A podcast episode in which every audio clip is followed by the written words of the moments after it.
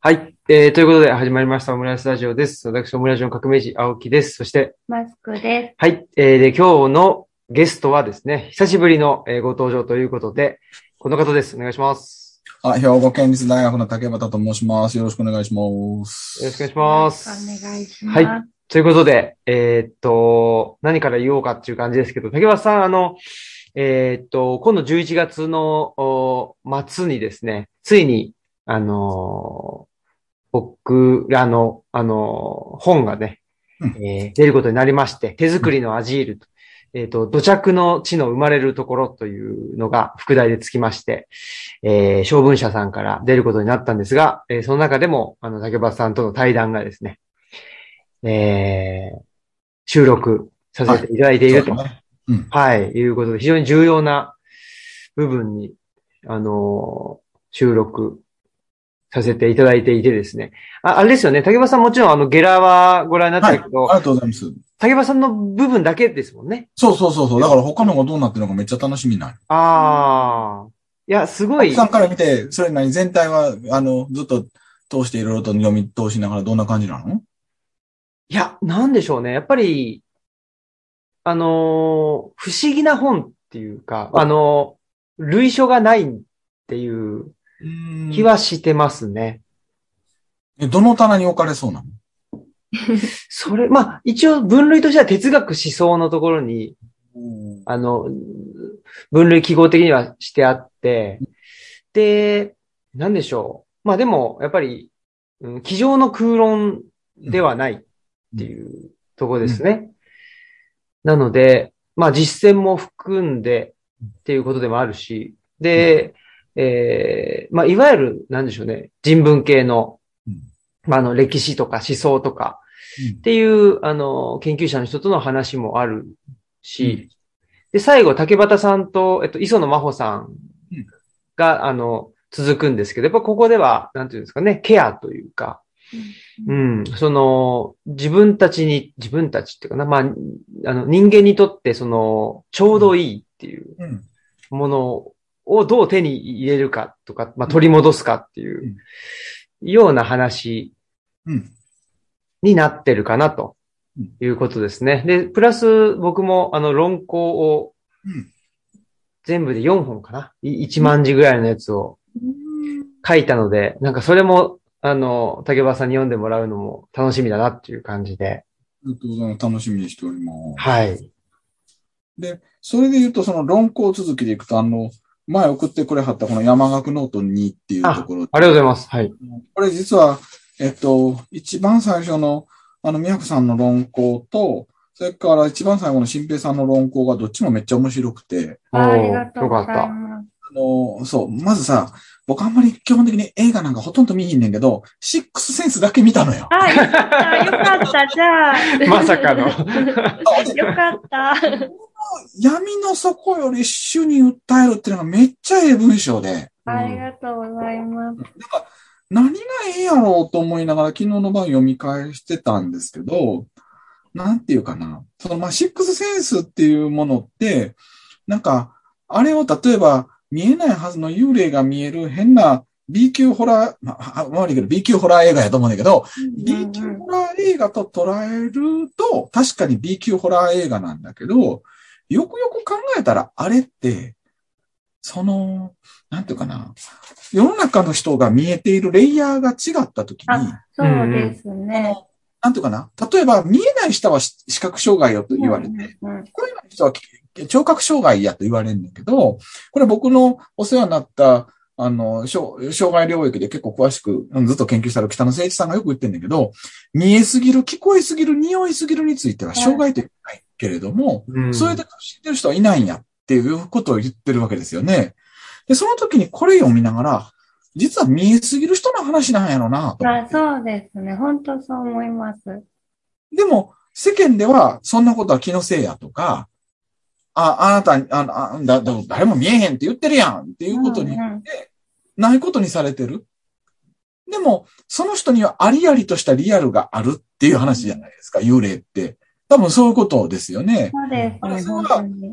例えば、青木さんが就労支援やった先に、こう、か、あの、新平さんの就労支援の先にやる精神障害のある人が、例えば幻覚や妄想というものがありありと見えたり聞こえたりするっていうのも多分同じだと思うよね、理屈的に。うんうんうんって思うときに、見えないものが見える、聞こえないものが聞こえるから変だ、じゃなくて、私たちのスペクトラムと違うスペクトラムで生きてはる人やっと思ったときに、なんかそのスペクトラムの人の声を聞こえてるのかっていうことを、なんか宮子さん言うてんやなと思ったら、うんめっちゃなんか、たった4ページやけどめっちゃ迫力あるな思いながら見て。ありがとうございます。うんなんか、自分自身もちょっとあの、全、最近になってし分かったんですけど、うん。聴聴覚がちょっと過敏気味なところがあって、で、なんかな、あの、え、なんでそれに気づくのとかって結構聞かれることがあって、でもなかなか他の人の感覚に憑依してみることってできないので、自分にとってはそれがずっと当たり前だけど、なんでって聞かれるっていう感じがあって、で、そういう目で見ると、まあ、シックスセンスもそうだし、ホラーって割とそういう世界なんじゃないかなっていうふうに見えてきたら、うん。あの、すごくなんか、あ、これは障害の話かもしれんとか、あの、見えてる世界が違うっていうのは、なんか、すごく示唆的だなって思うようになったので、そまさにそんな、そうだなっていうことを読み取っていや、思いましあのさめっちゃくだらん話なんやけど、うちの妻、匂いすぎんのよ。うああ、ん。で、あの、めっちゃわバカみたいな話なんやけど、僕は脇がの匂いって知らんかったんよね。うん、うん。でも、うちの妻めっちゃ脇がセンサー働いててさ、あら、って言うのよ。で、僕は知らなかった匂いやのに、うん、妻に教わってしまうと、一旦脇が分かってしまうとね、脇が、わ、脇がって分かってしまうのよ。わかるようになったんですね。そう。で、これは多分聞こえないはずの声が、声が聞こえるとか、見えないはずのものが見えるっていうのも同じことで、一旦感覚が捕まえるようになると、うん。見えてしまって仕方がないとか、聞こえてしまって仕方ないとかな、あるいは匂ってしまって仕方がないになっちゃうのよね。うん。あでも、そうかもしれない。なんか、社会から別にそれは匂わ、匂えなくていいよとか、聞こえなくていいよっていうオーダーを受けてうん閉めてるかもしれないので、そうそうそうそう。だからそれが匂いがあるよっていうことを共有できるようになったら、実はその人も見えるかもしれない世界ですようね。ん。なんかでも、ああれですね、その、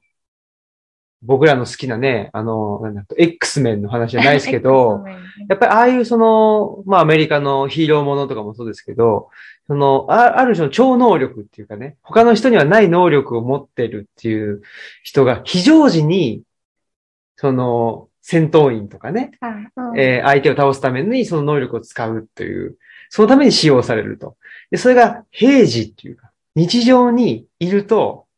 なんか厄介厄介者になるっていう、これまさにちょっと、あ、ああれ、X メン障害の話だなと思ってる。まあだから、そもそもさ、スーパーマンやってさ、うだつの上がらない新聞記者かなんかやったわけよね。うんうんうん。あるいはなんか、新兵さんがずっと追いかけてるさ、あの、トラさんだってさ、うん普段はどうしようもないやつやけども、ね、なんかそれがね、偶然うまくいったらうまくこう話を物語転がしていくとか、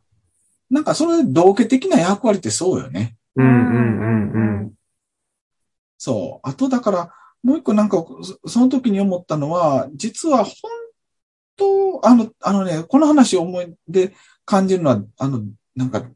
デオドラント脅迫社会っていうものをすごく感じてて、あ洗濯の臭い匂いが嫌なのよ、うちの嫁はん。あ。ああ、うん。かび、ね、敏感な人は辛いって言いますよね。あれ、すんごいなんか、ボあボあの、別にこれあの、あの NHK ちゃうから言ってるね、ボールドとか臭いのよ、はっきり言って。う。うんん。で、あれは、やっぱり、正直、その汗臭い匂いとかを無理してごまかして消すために、うん強い匂いを洗濯の粉の中に入れちゃってんのよね、うん液の中に。うんうん。で、それは変な話、汗の匂いとその、あれの匂いが戦った時にそれがピューンってええ香りするというのをコマーシャルであたかもそのようにやってるんだけど、実はより強いも匂いを撒き散らしてるだけだっていう時に、あれのしんどさって結構あるよね。うん。うん。うん。うん。ね、でも、やっぱりみんな汗は、そりゃかくし、そりゃ夕方になったらちょっともわっとしてくるので、それを許さないってことは、でもだなんかということは、あれかな？その、消臭っていう、だから匂いは実は個別なんだけども、消臭ということをすることっていうことは、個別性を消すことであって、で、でもまあ、みんな、なんていうか、そ総合的にはそれはいい匂いであるという了解があるっていう。でもほら、たまにタクシーとか乗ってさ、なんかすんごい強強いなんかこう消臭剤のあの匂いがしてると、ああ。めっちゃ悪くなったりしません？なんか。うんうんうん。あんまりだから得意しますしますない。で、この社会、あれはトイレの中のシューッとするやつもめっちゃ臭いやつあるじゃないですうか。んうん。だから、実は本当はいろんな匂いがあっていいのに、それが良くないと言った結果、別の好ましいとされる匂いをきつくしてるんだけど、うん案外それも臭かったりするって話なんだよね。うんうんうんうん。確かに。なんかやっぱりその、僕は匂いとか、まあ汚れとか言うとね、やっぱりどうしても、なんだろう、うんとナチスドイツとかね、そういう のをすぐに連想しちゃったりして、うん、やっぱり、でも、なんでしょうね、社会のあり方として、その汚れをそのままにしておくことの難しさっていうのが、すごくあるなと。うんなんか、それ、よ汚れをそのままにしておくと、まあまあ、そその程度いいじゃんっていう話だと思うので、そうすると、社会ってなんかみんな良かれと思ってどんどんどんどん、なんていうかな、あの、加速させていったりとか、それを突き進めていくし、特に日本の勤勉性っていうところは、それをすごく助長するところが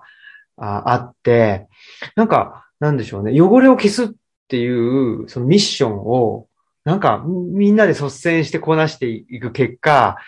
け消さなくていいものまで、あの、いつの間にか消えている。うんうんうん、なんかそれが結構い、いなんかいろんな場面でそういうのってあるなっていうのがあって。なんか悩ましいのさ、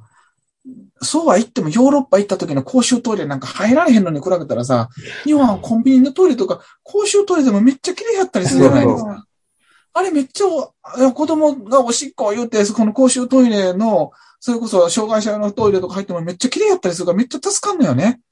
でも一方で、あまりにそれで全部消されてしまうとこ、なんか、なんか、それ、どこまで許容して、どこまで、そうなんです汚れをあれって悩ましいとこよね。そうなんですよ。だからね、あの、自販機もすごい助かるんですよね。なんか飲みたいなって言った時に助かるんだけど、だけどこんなに日本中なんかね、あの、うん。えーなんだその宇宙、宇宙からね、宇宙から、宇宙まで行かなくていいんだけど、なんか飛行機でね、日本をあの見た時にこんなに高校と、あの、夜なのに照らす必要はあるのかっていう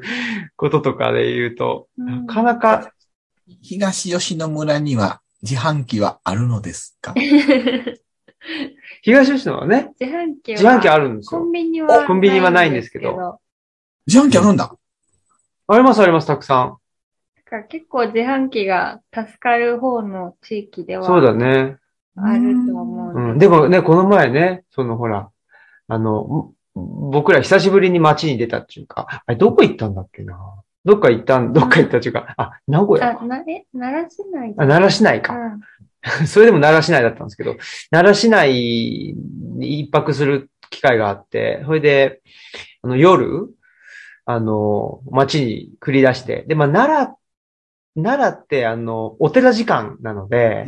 まあ、大阪とか名古屋とかと比べたら、まあ、まだ、それでも、あの、お店閉まるの早いんですけど、ね、カラスが鳴いてたんですよね。あね、もう夜なのにカーカー言ってい言ってて、て、で、なんかそれ全然気づかなかったっていうか、前だったら、まあ、あの、そそんなもんだと思ってたんですけど、東吉野は、まあもちろん夜は暗いわけなんで、あの、カラスは空飛べないから、鳥目だから、鳥目だから。ね。だからまあ寝てるんで、カラスの鳴き声なんてしないわけなんですよ。あってことは、そういうまあ野生、まあどこまで野生かあれだけど、そまあその、鳥からすると、その、街は昼間であるということですよね。うん。それってすごくまあ、あの、ありきたりの言葉で言うと不自然だな、っていうかね。なんかすごい、あ、7時、8時にカラスが鳴いてるっていうことにびっくりしてしまって。カラスからしたらね、全然活動、活動時間なんだなと思ってね。うん。そうか、そうか。あの、彼岸から志願に降りてくるとそういう違いが見えてくる、ね。いや、いろいろやっぱ気づくことは、ありますね本当に本当に。うん。ほいで、そう、その、あの、宮子さんが最後になんか、あの、いや、ひ、えー何やっけ、幽霊暮らしは存外に穏やかで悪いものではないと分かったからですっていうのがなんかすごくいいなと思って。なんか、その、なんていうかな。幽霊暮らしというか、一旦、まあなんていうかな、メタファーだけどその彼岸に行ってしまいながら志願を見ると、逆に言ったらどんなものが気づけたり、どんなものが見えてくるのかな。うんうん、うん。でも、やっぱりなんでしょうね。なんか、なかなか幽霊からは人間は全員見えている。そうだよね。で、人間からはあんまり幽霊は、よっぽどじゃないとそ見えないっていうところなので、なんかね、あの、し、なんだろう、見えるものは増えてはいる、幽霊の方が増えてはいるとは思うんです。ただ、そのシックスセンスの設定で、なんか結構大事だなって最近思ったのは、幽霊同士は見え、なんか見えにくいとか見えないっていう設定になっていて、で、それはちょっと確かにそういうところはあるんじゃないかなっていうのはあるう。それどういうこと？なんでしょうね。なんか、こう、ちょっと、まだそこ整理できてないんですけど、でもなんか、たまにちょっとそういうことかなと思うのが、まあ、社会の中で見えないように扱われるような人っていうのが、なんだろうな。なんか弱者が弱者を叩いてしまうみたいなのって、そういう、はい本当は幽霊同士だから、なんか同じ立場なのに、同じ立場だと思ってないというか、なんかそれが、こう、ちゃんと、なんだろう、意思を持って動いてる存在として認識、お互いにできてないのかなって思うところがあって、うん。ちょっとなんか整理できてないんですけど、そういうことなのかなっていうのが最近気になってます。うーん。でも、どどうなの？その設定はそれでいいの？それとも、実は、そう、聞こえるチャンネルを制限してるっていう話の可能性はあるのかな？聞こうと思ったら聞こえるってことなの？なんかそんなような気もするんですよね。で、あんまりそこの設定に関しては深くは、まあ基本的にはやっぱり見える少年の目線っていうのがメインなので、そこの設定は深掘りはされないんですけど、ただ思ったのが映画の中でさ3人こう、あの、公主権になってぶら下がってる幽霊が出てくる学校の中にそういう幽霊がいるっていうシーンがあるんですけど、で、それ見たときに、あ、この人たち一人で自分はぶら下がって苦しんでるっていう風に感じてるんだなって、その設定があったので思って、で結構やっぱりその社会の中でなんか置き去りになってる人の感覚っていうのはそうなのかなっていう気がうん。したんですよね。あ、その設定に関して、そのし作ったナイト・シャマランがどこまで意識してるのかよくわからないんですけど、うん。なんか、あの、まだちゃんと読んでないんですけども、あの、この間その、なんだっけ、あの、東北の、あの、要は東日本大震災の後に結構幽霊の話が出てくるっていう、出た宗教学者の人の死者の力っていう本についての、あの、なんかその本人がか関わった人が、あれはなんかし、あの、なんかネットで記事か書いてるのを読んでた時に、うんうん確か書いてたのこんな感じだったよね。つまり要は、ちゃんとみんなで弔いしているところは、うんそれなりにちゃんと出てこなかったり、ちゃんとしてたりする。うんもう、かり弔えてない地域はそういう話がよく出てくるんだみたいなことを確か書いてて、なんかそれって多分その3人の人がそれぞれ孤独になってるのをみんなちゃんと見ようとしているのか、そうじゃなくてそれぞれが勝手にやってるけど全然意識しようとしないのかっていうもののなんか違いなのかなとかなんか今ふと思いましたね。うん。私もあの、なんだろう、えっと、自分の合理性が、あの、周りと違うときに、やっぱりそそれは、なんか、あの、幽幽霊ってなるっていうか、っていうようなことを考えながら書いたんですけど、その時お思い浮かべてたのがま、まさに東北の時のその震災で、タクシーに幽霊が乗ってきたはいはいってはいいうはいはい。話を思い浮かべていて、で、なんなんだっけな、その、真夏なのにダウンを着て、うん。で、どこどこの港まで行ってくださいっていう人がいて、で、やっぱタクシーの運転手さんはすごい不思議に思うんだけど、まあなんか、そのうちに、あの、その人が私は死んでいるんですかっていうふうに気づくって、やっぱり、あ、幽霊かなって思う、そのきっかけって、なんか、周りの合理性と合ってないっていうか、夏なのにダウン着てるとか、まあでもそれって割となんだろう。例えば精神障害があったりとかしたら、うんなんかそういう部分が出てきたりするので、あ、なんか幽霊ってそういうことっていうふうに思ったのが、まあまさに東北の震災の幽霊の話だったので、うん何の本やったかな？忘れちゃったんですけど、それを読んだ本は。うん。なんかその、ね、まあ、あの、人間か幽霊かみたいな、あの、そういう対比だけじゃなくても、な、なんて言うんだろうな。その、例えばまあ、ね、あの、電車の中に乗っていて、で、ちょっと、あの、ちょっとっていうか、なんか、なんていうのかな、あの、おじさんが、あの、他の席は、あのーで、ガラガラなのに、なぜかおじさんが近づいてきたっていう時に、僕らだったら別に、なんだこのおじさんはって思うぐらいですけど、やっぱりその感じ方っていうのあが、ー女性だったら、やっぱりだいぶ違ったものに感じるっていう。うんうん。そういうことって多分社会の中ですごくたくさんあって、で、まあね、あの僕らが定食屋さんに行って定食を頼んだ時に、あ、これ多いなとかって、僕らは感じてしまったりするわけですけど、それは、まあまあ、普通の人、普通の人っていうかね、あの、胃が丈夫な人であれば全然それ感じないとか、なんかそういうのって無数に、その、世の中の標準から、あ、自分はずれてるなとか、標準の中に入ってないんだなって、うん。それってなんか自分が、あ、幽霊かもしれないって感じる瞬間なのかなとも思うんですよね。で、そういうことがやっぱり、なんだろうな、ある一定の領域を、ここ、領域っていうのは、その、その、そういう場面と出会う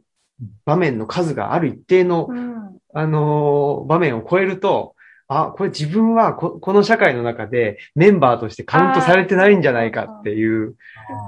だから、想定されてなうんい。んだなっていうことを思うときはよくあるというか。うそうだよね。ん。多分それは想定の範囲が狭すぎるんだよね。あ、そうですね。で、想定の範囲が狭すぎるのと、日本社会においてはみんな頑張ってその中に入ろうとしすぎてんだよね。ううんうんうんうん。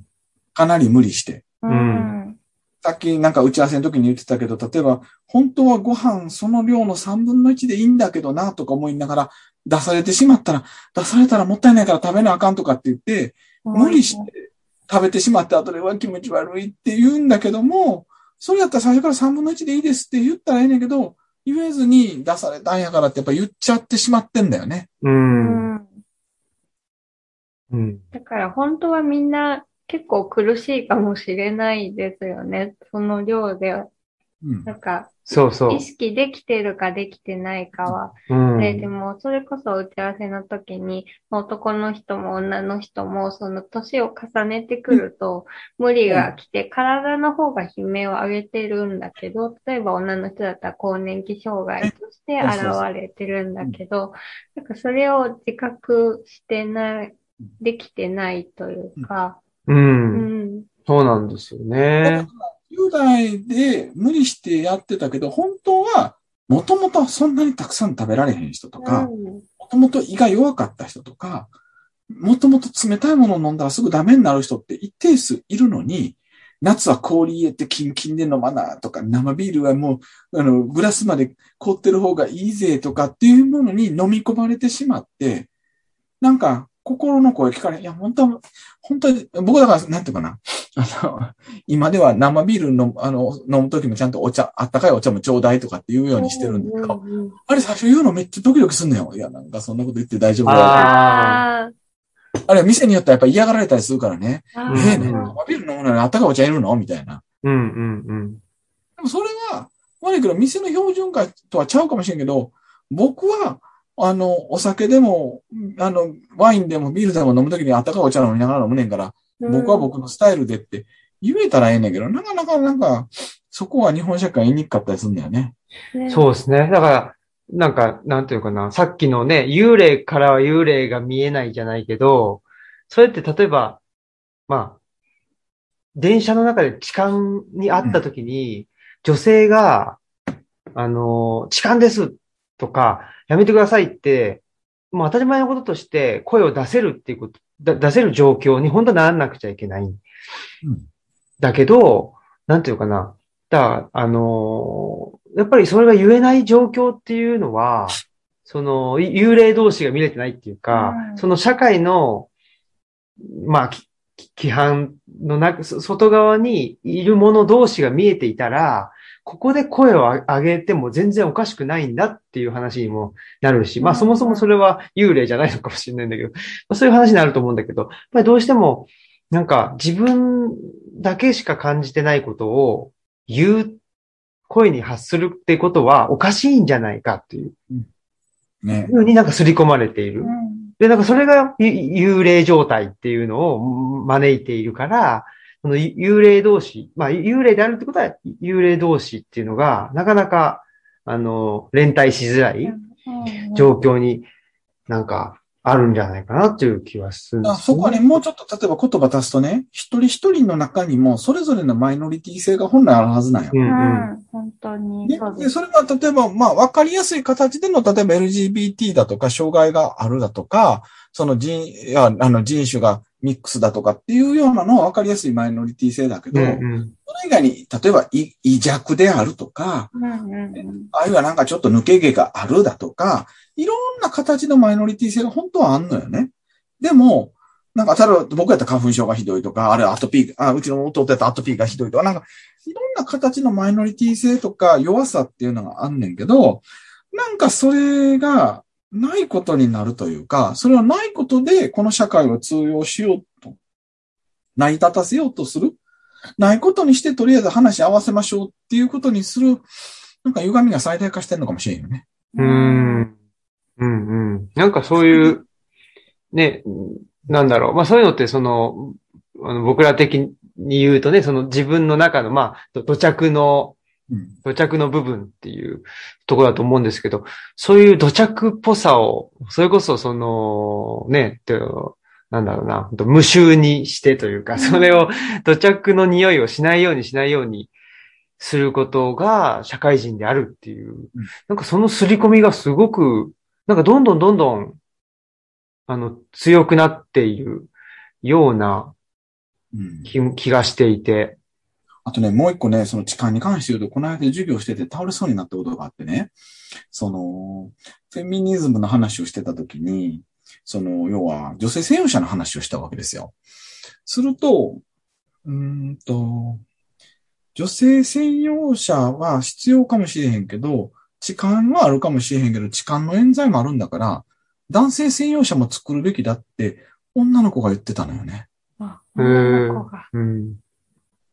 で、僕は結構、はーって思って、なんでそう思うんって言ったら、それは、あの、時間もあるかもしれないけど、冤罪で苦しんでる男子もいるんだから、男性専用車も必要だって言ってて、でもそもそも総数は明らかに女性の方が被害多いんちゃうのって言っても、でもだからといって男性を優遇しなく、あの、女性ばっかり優遇することは悪平等になりませんか？あの、みたいな感じのことを言われて、うんうんうん。その時に、いや、その、で、結構その子がそれを言ってることに、そうだと賛成する女の子もまあまあおったのよね。で、僕はその状況を見ながら、ああ、すごい、なんか、いい子で育てられると、そうなっていくんだなーって、すごい感じることがあって、つまり、ほん、なんか本来痴漢って、別にその僕は原理的に調べたことはないけど、要は、うちの4歳の子は別に痴漢せえへんわけですよ。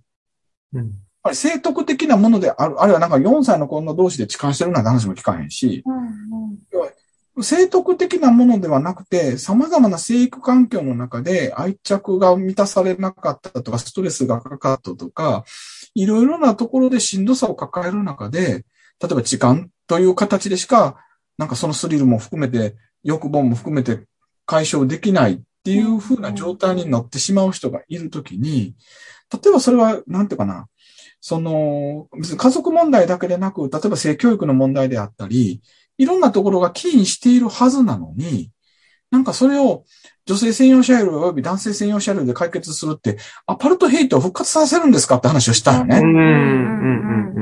でも、それで何とかしてしまうって、ある種、汗の匂いが臭いから、なんかめっちゃデオドラントをするとか、めっちゃその、なんか、あの、ファブリーズだの、あの、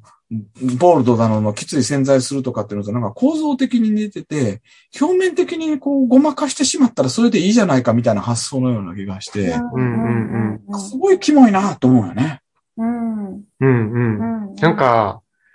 僕それ、あの、竹橋さんのあの、連載うんケアの、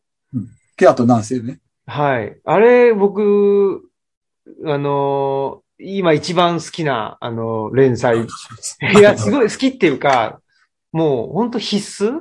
うん、うん。やっぱ男性がちゃんとケアに向き合わないとうんいかんだろうって思ったのが、なんでかっていうと、まあこれは必要なことだと思うんですけど、その、例えば男性管理職と女性管理職を、あの、同じ数にするとか、えーっと、女性議員を同じ数にするとか、僕はそれは必要なことだと思うんですけど、それってゴールじゃなくて、あの、プロセスのうちの一つだと思うんですよね。じゃあ、どういうゴールを目指すべきかって言ったら、そ、そこで、まあ、それ、その同数にするってことをゴールにすると、結局男性、男性原理的な社会っていうか、その、変わんないんですよね、今の社会と。ね。今の社会で変わんなくて、その社会の中で、あの、女性の数を増やすだけだから。よりおっさん臭い女子が増えてるだけ。そうそうそうねだから、ね、ただそれだけっていう話なので、そうじゃなくて、やっぱりその、ケケア、ケア原理っていうか、ケア的な原理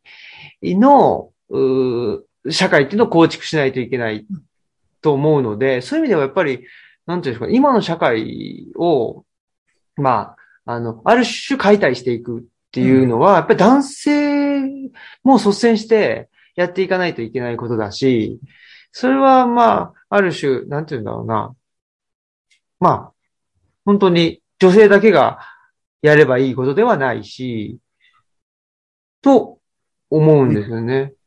それで言うとね、その山岳ノートにのさい最後の、その、あの、新平さんも研究ノートのところで、福祉期と就労期っていう書き方してたよね。うん僕はケアと男性の中では、ケアの論理と馬車馬の論理っていう言い方をしてるんです。うんうんやっぱり、やっぱ、その、就労期には働くということが前提とされる社会で、特に日本社会は、馬車馬のように働くことがデフォルトになってる。うんうんでそれはまあ、男性稼ぎ主型モデルと言われるものとも共通してるんだけど、結局24時間働けますかみたいなものは今でもあって、そういうものをちゃんとするためには、要は洗濯もできひん、家事もできひん、子育てもできへんから、それは女がやればいい。っていうことで男性が働き、女性は主婦し、みたいなモデルがあって、今は夫婦共働きやないと暮らしていけへんにもかかわらず、かかわらず、その男性稼ぎ主型モデルというか、馬車馬の論理が強くなってんのよね。うんうんさっきの新平さんの話からいくと、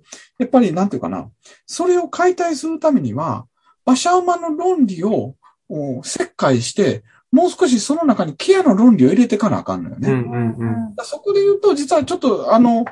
しかしたら新平さんとちょっと意見が違うかもしれないのは、確かに就労支援、要は精神障害のある人が、その病気の状態から職場に戻っていく就労支援では、福祉期から就労期っていうのがあんのはわかんねんけど、一方で、その就労期に戻るのは馬車馬の論理に合わせるのではなくて、本来、馬車馬の論理でやってはるところに、もうちょっとケアの論理入れてかへんと、働かれへんよね。それは精神障害の人だけが働かへんやなくて、普通の人だってなんか、ジンマシン出たりとか、ゲロ吐いたりとかしながら働いてるわけであって、その馬車馬の論理自体が、やっぱり精神障害を作ってるとかって考えるんやったら、本来その中にもうちょっとケアの論理を入れていかなあかんよねっていうことだし、だから、ケアの論理の中にも逆に言ったら馬車馬の論理の人を引きずり込んでいかなあかん。っていうことなんよね。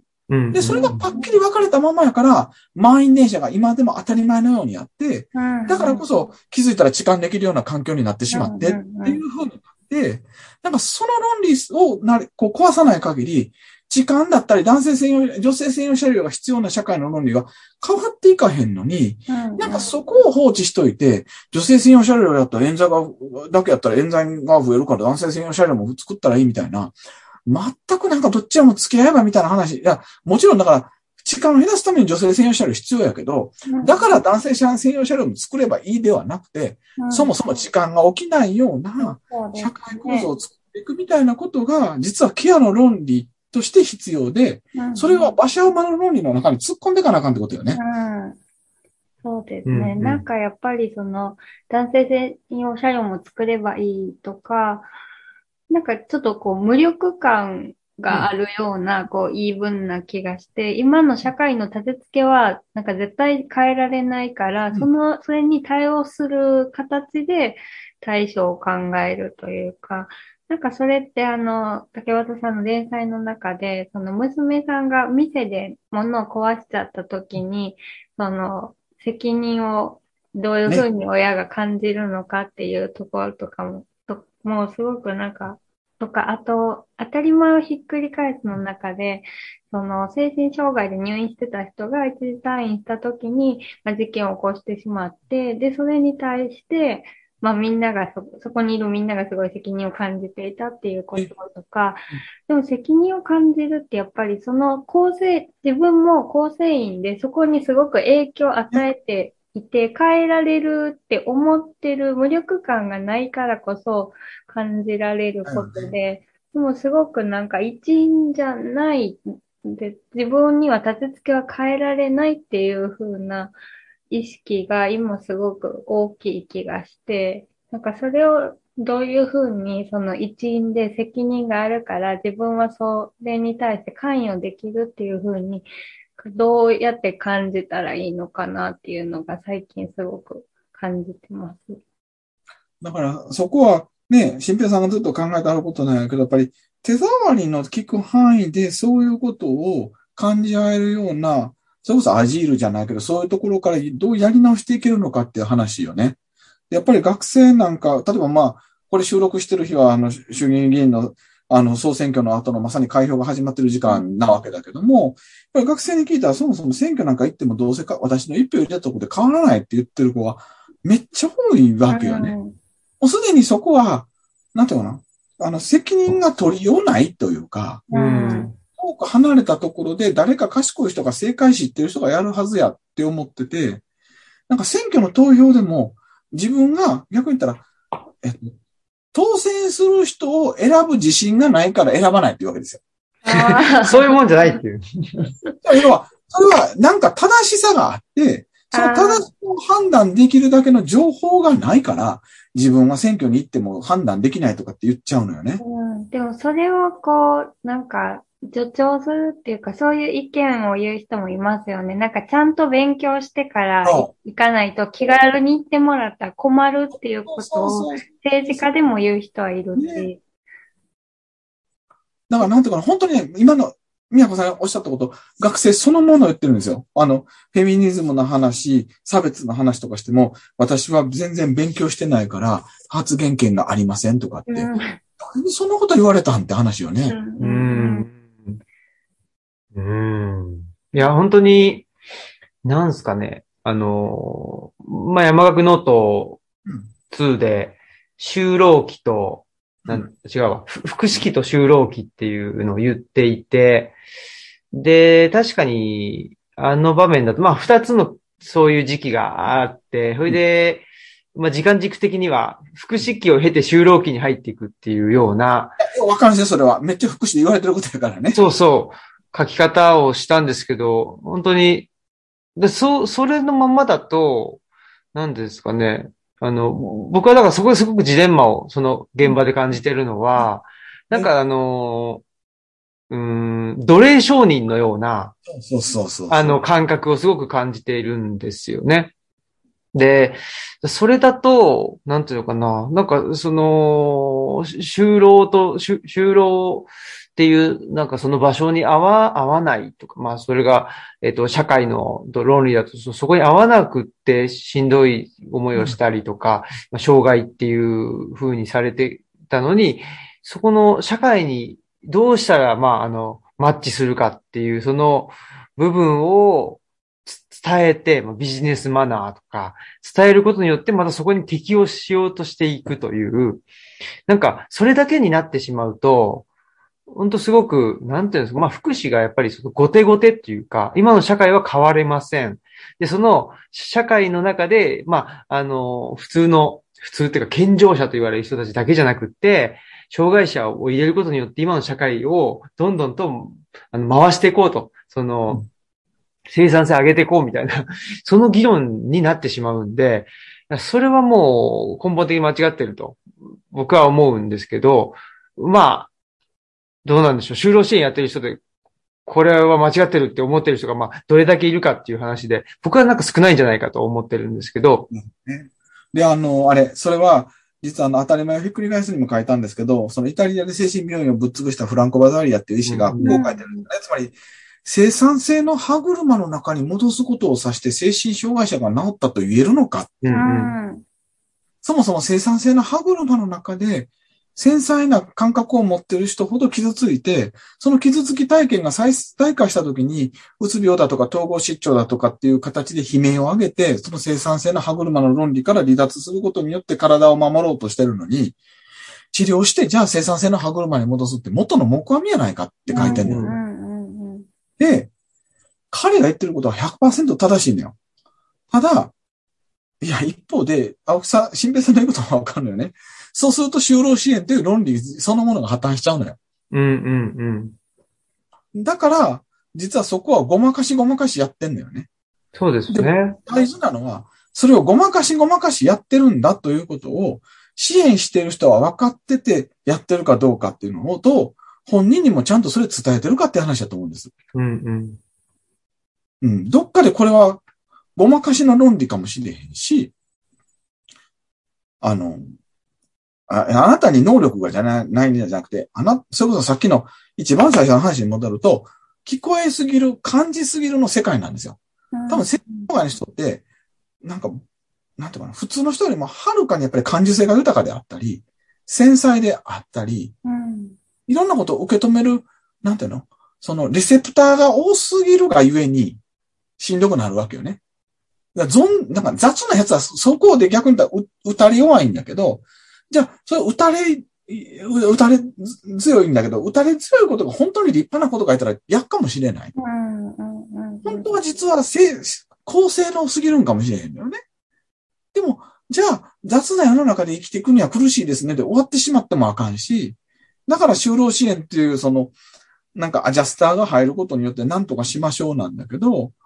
なんか本当はそうじゃなくて、そんなやり方じゃない働き方があってもいいよねっていうところから、まあ実はそのソーシャルファームって言われたり、社会的共同組合と言われたり、うん、そういう、要は最低賃金をもらいながらも、その、なんとか健常者の働き方と違う働き方でも許されるよねっていうのがイタリアでも結構増えてって、日本でも最近ソーシャルファームっていうのはちょっとずつ増えつつあるんですけども、本当は働き方の転換みたいなところまで就労支援でいけたらええねんけどね。それを実際そこまでやってるのはなかなか多くないよね。そうですね。難しくって。で、それってそもそも、あの、竹橋さん、あの、送ってくれたあの、最新のね、論文の中でも書かれてたし、まあ、他のところでも書かれてますけど、まずはその、いわゆる支援者って言われてる人たちの、あの、働き方とか意識とか、が変わらないと、それをまあ、その、いわゆる非非支援者っていうか、の、その、とか当事者の人の意識を変えようって言っても、やっぱりそれは難しいうん。とですよ。思いますよね。やっぱりなんか権力を持ってるとされる医者や教師や、あの、支援者や親や、そういう存在が持っている自分自身の傷つきとかトラウマっていうものを、ちゃんとそのものとして向き合うことができるのか、うんっていうのがすんごい大事だと最近思ってて、なんかそこを見つめることな、ないと、弱者とされる人は、そういうものを上手に隠すことができひん存在なんかもしれんのですよ。うんううんん。うちの娘なんかそうで、僕が嫌いなことをほんまにたくさんしてくれるのよね。でもその時にやめなさいって言ってる時に、実は自分の親、親が言ってた叱り方と同じパターンを繰り返してたり、ううん。ん。あるいは自分の醜いところ、愚かなところ、嫌なところを最大化して見せてくれてたりする時もあるのよね。そうすると、単に注意する以上に怒ってる時って、実はそれは自分の見たくない部分を見てしまうから感情的になってる。それは支援者がその対象者に対して言う時、あるいは先生が学生や生徒を叱る時も、同じことが僕起こってると思ってて、そうすると、なんていうかな、まあ僕ずっと言ってるんですけど、えっと、なんていうかな、教える側、支える側が、まず変われるかっていうのが、めちゃくちゃ問われてると思うのよね。でもそれ言うてくれる人なかなかおれへんから、だいたい教える側、支える側は変わらんでも済むと思い込んでるのよね。うん。そうですよね。で、やっぱりな、なんていうんですかね。おあのー、教える、まあ、特に教師の人と、まあ、あの、僕もそういう壇上に立つことがあるんであれですけど、なんか全部知ってないといけないって思思っちゃうんですよね。で、そで、それを教えてあげるんだと。だから知らない人に対して知ってる人が教えるんだっていう、そういう立ち位置だと、やっぱり、なんて言うんだろうな、その中で対話によって自分も変わっていい。そのお教えるとされてる側もか変わるでいいし、えーというふうにはなかなか思えないっていうところが問題だなと思いますね。まあ、支援者もそうですけど、まあ、支援者が、その非非支援者の面倒をすべて見なきゃいけなくて、もうすべて答えを知ってるんだっていう、そういうスタンスで入ってしまうと、もう変わるっていうことは、その支援が失敗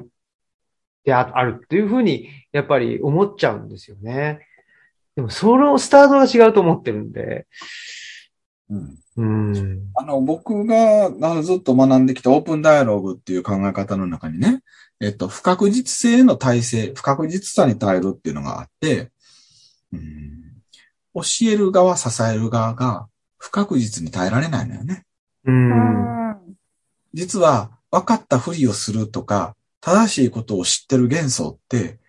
えっと、不確実さを縮減して、確実さを待つための手段なんですよ。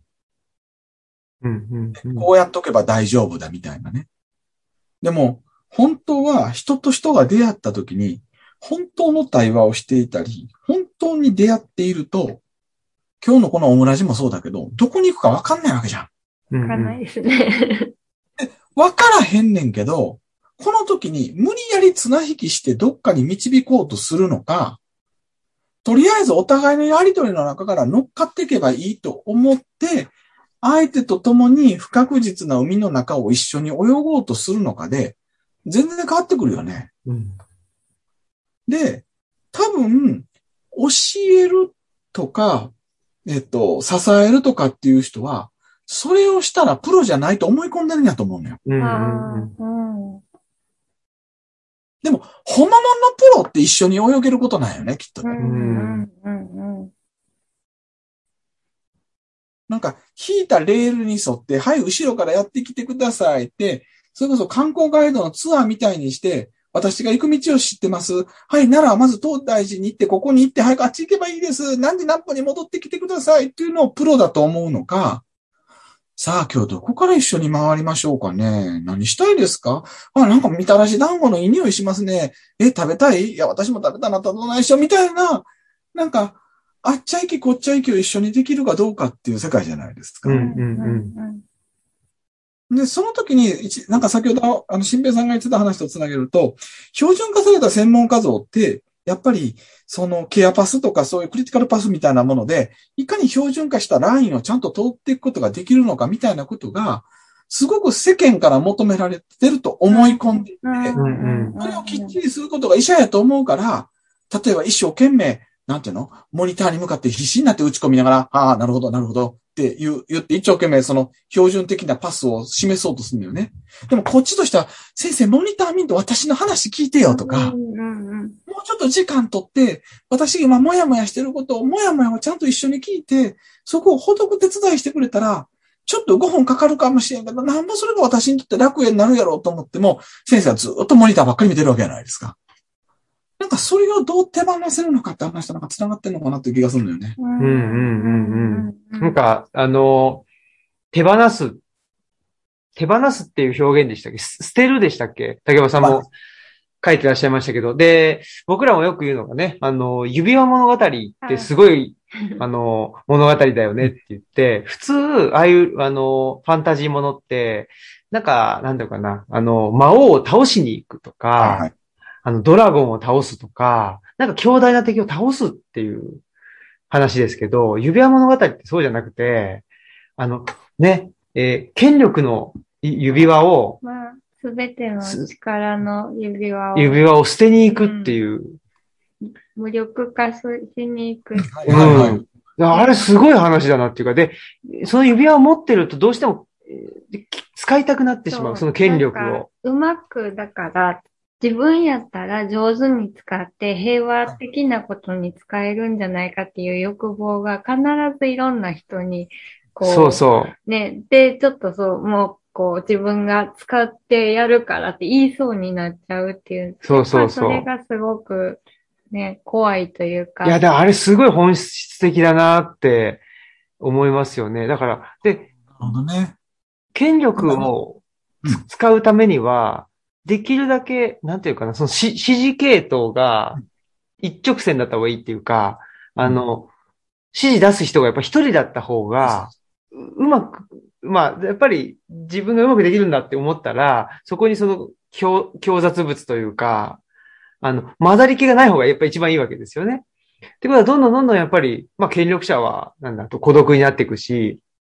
権力を持つためにはやっぱ自分だけに、自分だけっていうとこになっていった方がいいで、それは、やっぱり一番ケアと程遠いところにある。っていうふうに思いますよね。だけど、やっぱり自己責任であるとか、その、なんていうかな、馬車馬っていうこともそうですけど、あとはその、なんていうかな、うん、働くっていうことが今はもう本当にうん、一対一対応っていうか、その、自分がどう働くかであって、自分の生産性をどう上げるかみたいな、一人の話になりすぎてて、そうすると、ケアはできないなあという。だからケアっていうのはその最小単位が多分一人じゃないんじゃないかなって、うん。思うんですよね。あのー、なんだっけ。今、その、バフチンについての本を読んでたときに、要はバフチンってもともとポリフォニーとか結構言ってるんですけど、対話的、人は対話的存在であるって言ってるんだよね。うん、つまり対話的存在っていうのは相手がいて初めて人が自分のあの唯一無二性をも、うん、持っていると。つまり他者の他者性の前と唯一、自分の唯一無二性ってついで、対話的であるからこそ初めて人は人としての唯一無二性を持つんだみたいなことをの、バフチについての本を読んでて感じて、で、それってまさにケアの論理そのものなのよ。多分、あなたがいて私がいる。それは、私だけで完結する自己責任の世界じゃなく、あなたと私の共有する責任世界っていうものがあるからこその、あれなのよね。で、それとなんかさっき指輪の物語の話を聞いてて思い出したのは、それってハウルの動く城と似てるなっていうところで、あの、宮崎アニメのハウルの動く城って結局、なんか、どんどんどんどん、その、あの、木村拓哉の声のあの、ハウルがやってる力が、を、なんかそんなものでよくなくて、どんどん捨てていく。で、最後なんかもう、なんかハウルの城がもう全部瓦解して、なんか棒切れ一枚になってっていうようなところを経て、死と再生みたいな形でこう、戻っていくんだけど、なんかそれって、でもそこに逆に言ったら変なものがいっぱいおって、なんか怪しい魔女の慣れの果てみたいな人がおったりとか、犬もおったりとか、なんかわけわからんものもとりあえずみんなでとりあえず守ろうとするよね。そこはなんかそこにいる人はとりあえずしゃあないからみんなで守ろうやないかみたいな、みんなで責任取ろうみたいな話になっていくからこそ物語として展開していくし、そこで最後大事な魂をどうやって保ち続けるのかっていう話になっていく。そういうものが、実は、なんていうかな、21世紀社会においても、本当はケアというものに目を向けてみたら、誰にもあるはずなのに、あたかも一人で責任取れる。あたかも一人で金儲けできる。あたかも自分の能力だからやってると思い込んでしまう幻想というか、まやかしの世界にみんな、なんかこう吸い寄らせられてしまってんのかもしれないね。うんからみんなで、その、とりあえずみんなで守ろうやないかっていうのが、指輪物語で言うと、その、ホビットたちっていうのは、あんまり指輪の影響をちょっと他の種族よりは受けにくいから、指輪を捨てに行くのにすごく重要な役割を果たすと思うんですけど、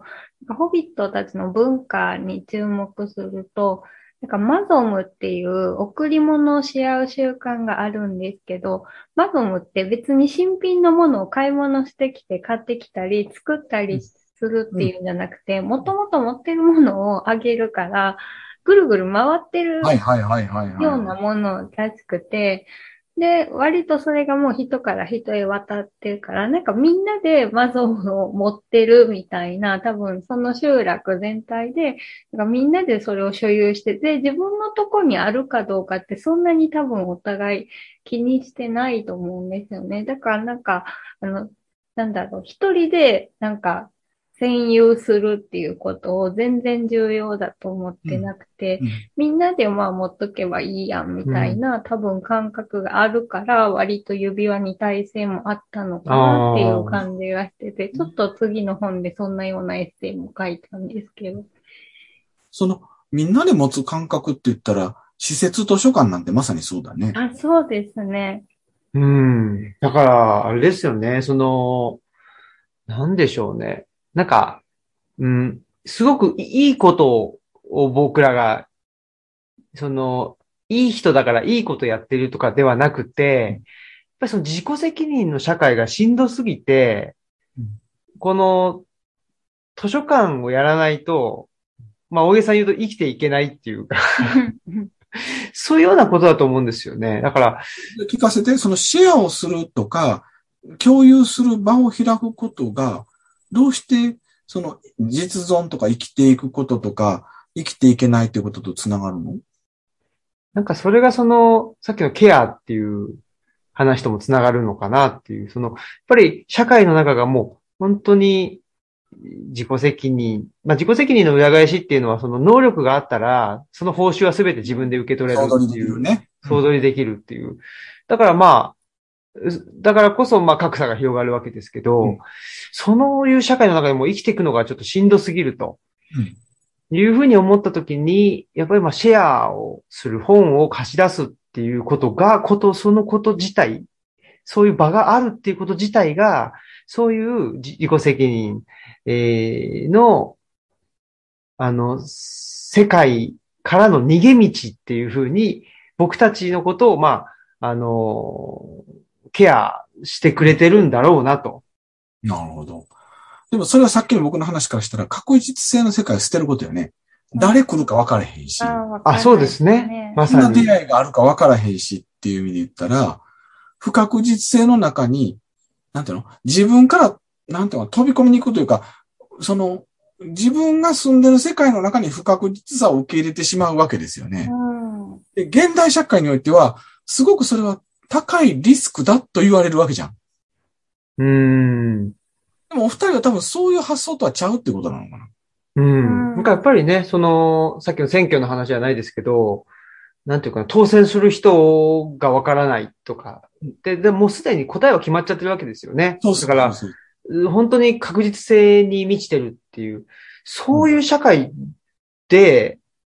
だったら、自分が生きてる意味ないじゃんって 思ってしまうという。だから、どうなの？やっぱり、例えば手作りのアジールの話もつながるんだけど、実際、そういう予期できない、標準化できない場だと、ゴツゴツするやん。うんつまりなんか何らかの形で、その、想定外のことに当たってしまったり、想定外の出会いをしてしまったりするわけじゃないですか。うんでそこに怖さというか、もう、なんか、いや、そんな予期できひんことがあんやったら、予期できる形にしようとか、なんかそこを縮減したいという欲望はなかったんですか？ああ。これはまあ、僕、まあまずは僕僕の解釈というか、い あれですけど、なんていうかな。やっぱり場、場ですよね。場を設定することによって、不確実は不確実ですけど、なんていうか自分が対処できる範囲の不確実なんですよね、それって。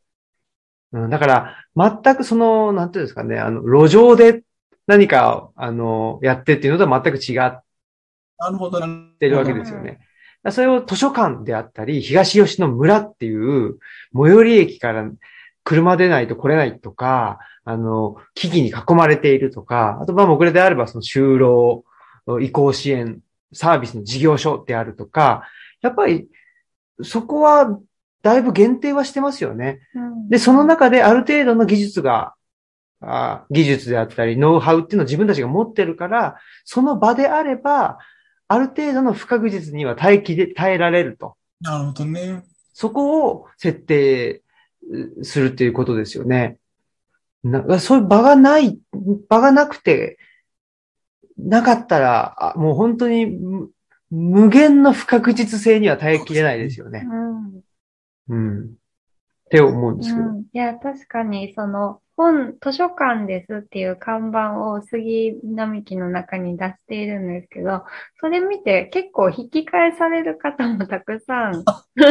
おられる。ですか？はい。ので、あの、まあ、たま、史跡を見に来る人はいるんですけれど、なんかあるって言って、図書館って書いてあったら、引き返す人も結構おられて、だから、やっぱり、その、いらっしゃるのは、まあ、本が好きとか、まあ、そういう森の中に図書館があるってことが面白いと思った人が来てくれて、で、まあ、その中で予想外のことは起きるけど、なんかある程度のその結界っていうか、本、本であるっていうことが、なんか図らずも、なんかあ、あまりにその予想外のことは起きなくなってるのかなっていう部分が。引き返すって話が非常に象徴的で、うん。引き返す人にとっても不確実性が高すぎるからやばいあと思そううそうですよね。ちょっとお互いなんかびっくりしちゃうので、ちょっと、あの、多分なんかと、こえ、図書館って何みたいな感じで、わけがわからないと思うので、まあそういう人は、その場では引き返すかもしれないし、で、もしかしたら後日気になってまた来てくれるかもしれないし、まあそしたらお互いにとってなんか割とラッキーな出会いだと思うので、いやすいません、僕もう本当に今日思ったことばっかり言ってるので、なんか、あの、新平さん困ってるかもしれんけど、今ふと思い出したんが、はい。あの、海辺のカフカってあるやん、村上春樹の。はい、はい。あの図書館今思い出してたよね。なんああの、高村図書館やっけ、施設、あ、あの、要は、施設図書館で、で、そこに、あの、それこそカリカチュア化されたフェミニストがやってきて、ここのトイレは男女共同だって言って、なんか、あの、あの、セクシストだとかって言ったときに、あの、あそこの主人、えっ、と、大事な登場人物の一人が実は本当は女性なんだけども、男性の格好してて、あなたみたいな男性にやってるから私は女性ですって言って、あーってなってなってくるのがあったんだけど、なんか、なんていうの？その図書館だったらこうあるべきだみたいな、なんか確実さにとらわれてるのに対して、今なんか、け施設図書館で結界を張っててっておっしゃったのがすごくなんか象徴的で、なんかそのパブリックなものだったらこうあらなければいけないという標準化されたものがあるけど、自分の内を開くのであれば、自分の家の論理として、自分の家のやり方としてこういう結界を張ってこういうことができるんだっていうのがあって、なんかそれが多分、なんか、でも、あの、お招きしたいんだっていうのが、おそらく、なんか、ルチャビリブロのオリジナリティというか、なんか唯一無二性みたいなものにつながってくるのかなと、ふとなんか思っちゃったんですけど。うんうん。だから、そういう意味で、なんでしょうね。あの、えー、っと、そもそも東吉野村にあるし、そもそもその川を渡った、えー、っと、まあ、木々を抜けたところに、あの、一軒家があって、そこをまあ施設図書館というふうに称しているし、なんでしょうね。その僕らが一から設計して作ったものではないわけですよね。すごく、まあ、有限性に満ちているっていうか、だけどそれがまあ僕らにとってはすごく心地いいと感じていて、で、僕らだけ、えー、がいた、まあ僕らだけがいても図書館にはなるのかもしれないんですけど、まあそこに来てくれる人がいて、で、まあどんな人が来てくれるかわからないっていう。確かにそういう意味ではまあ有限的ではあるけども不確実であるっていう。うんなんかこの一見矛盾してるような、してないようなっていうのが、なんかすごく僕らとしてはケア的であるっていうことですね。その時のケア的ってもうちょっと言葉を言い直したらどんな風に言えそうですか？いやー、それ、それをこん、あの、次の原稿で書こうかなって思ってるぐらいの感じなんですけど、なんでしょうね。やっぱり、あの一人の人がいろいろ設計して、えー、いわゆる、いわゆるっていうか、これ使い方があってるかわかんないですけど、自由意志によって、えー、やってるわけじゃないっていうことですね。そそ一種、あの、すごく合気道的で、あの、あ相手がいて、相手のエネルギーを感じて、それをまたお返ししてっていう、そういう、まあ、最小単位が、えー、まあ、2であるっていう。なんかこれを、なんか、これによその前提として、東吉野村の川向こうにある一軒家をお借りしてというところですでに1じゃないのよね。あ、そうですね。まあ、あ確かに。一緒に置かれてやってるという前提があった上でっていうことですもんね。そうですね。そうですよね。だし、もうその時点でなんていうかな。まあ、えー、図書館、図書館員である。で、来館者がいる。まあ、これでも2だし、そもそもな、なんて言ったらいいのかな。なんか、うん、いろんな虫が入ってきたり、もう沢ガニとかも、なんか家の中になぜか沢ガニが死んでたりするっていう。うん、なんかもう、そこベースなんですよね。うん。だから、まあ、こう言っちゃあれだけど、その、密閉された空間の中で、えー、っと、エアコンによって1年間同じ、あのー、室温が保たれていて、でも誰も入ってこないと。自分だけの空間であるっていうようなところでやってるわけじゃないっていう、ものすごくもう僕らがあの想像もつかないようなあ虫であるとか、なんか、あのー、なんでしょうね、まあ、小動物とかも含めてですけど、そういうもの、まあ、いわゆる自然のものっていうのがもうどんどん入ってきてるっていう。でもそういうもんじゃないっていうのが、なんか僕にとってはケア的っていうことですね。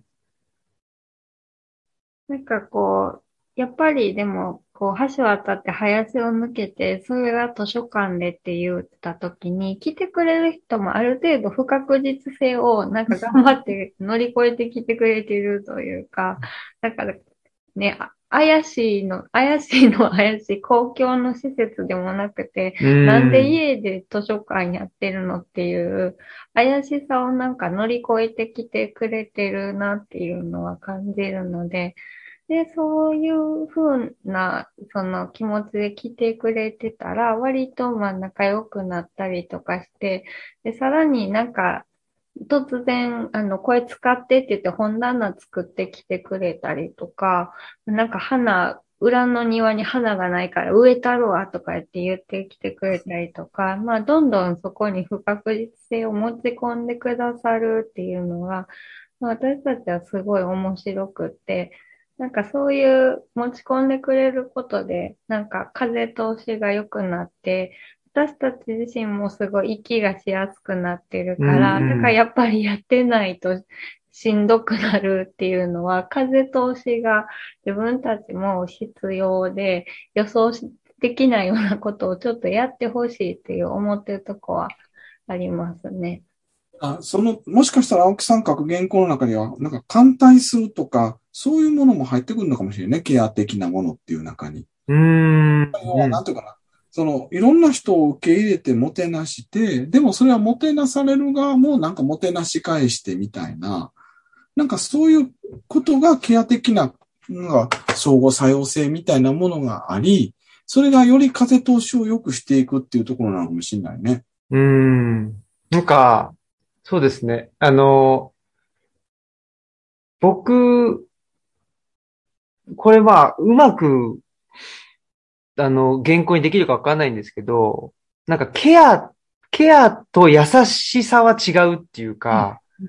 うん、結構なんて、なんていうんですかね。まあ、一種のアナキズムに近いところがケアにはあって、だからそういう意味では人間の尺度で測ると、なんていうのかな。すごく社会的には良くないことっていうのも僕の中ではケアに入ってるっていう そ、それをうまくあの言語化していきたいなとは思ってるんですけど。まあそうね、あの対談の中でも言ったあの、スコットのあの実践日々のアナキズムで言うとバナキュラオーダーというか、その土着の論理っていうものをどう取り戻せるのか。そうですね。この中に、逆に言ったら土着で生き生きとするための、なんか土壌作りみたいなところも含めたケアなのかもしれないってところですよね。そうですね、そうですね。それがケアなんだっていう感じですね。あの、その、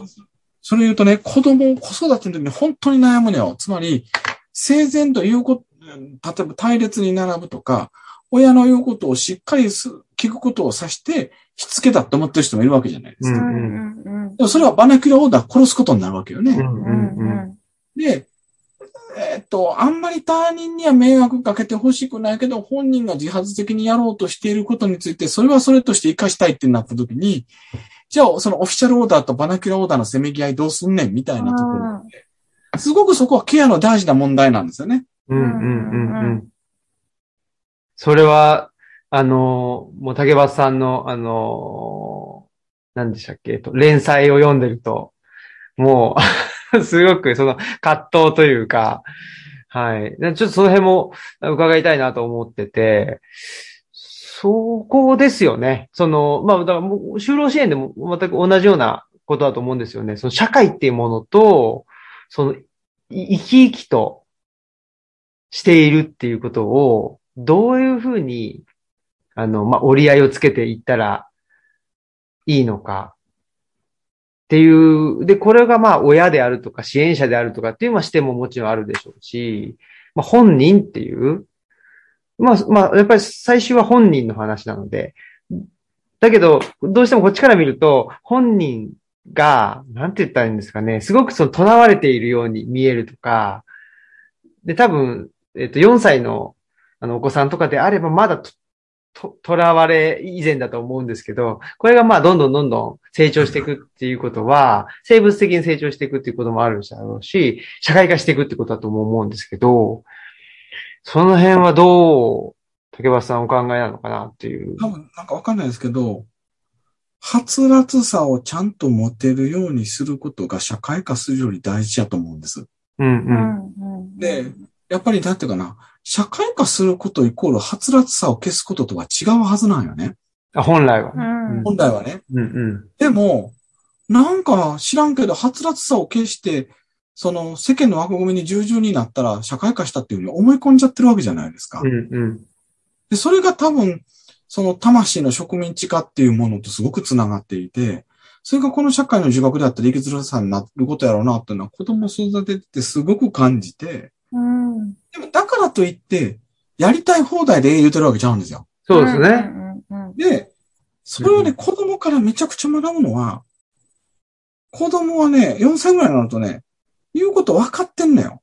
分かってんねんけど、お試し行動してみたり、言うこと聞かれへんかったり、これぐらいやっても大丈夫かなと思ったりし、いろいろ試さはるのよね。うん、で、僕が今、子供園の理事長先生からすごく、なんか毎月一回、あの、親が学ぶ会、学習、親の学習会があって、そこでよく学んでるのは、もっと子供観察せなあかんって言われるんです。へ子供がどういう論理で動こうとしているのか。すぐに、それはダメとか、それちゃんとしなさいじゃなくて、一呼一呼吸置いて、じっくり観察することが大事よね。で、その子供の持つ内在的論理をもっと学んでから、あの、子供が分からへんにやったらそこにどう対応していけばいいのかとか、子供がちょっと、なんか、例えば遊んでる時に集中力が足りひんでそうやってやってしまうんやったら、どう次のことに寄り添うのか。ちょっとした手ほどきをすれば、自分で自発的に戻っていくはずやのに、僕なんかもう、ついつい、ほら、おせっかいから、あれもこれもどれもでわーって言ってしまって、もう、いわゆるね、竹端は言葉が多すぎるって叱られて、ああ。もっと減らして、もっと子供待たなあかん、子供の言葉待たなあかんって言われたんです。うんうんでもしかしたら、就労支援とか、その傷ついた状態にある人が欅期から次社会復帰期と言われるところに行く段階においてもそこ大事かもしれへんね。うんうんうんうんん確かに3ヶ月だとか6ヶ月という縛りがあったら無理なんかもしれへんけども、本当はなんか信じて待てるかとか、うん。発達さを取り戻すことをメインに置けるかみたいなことが、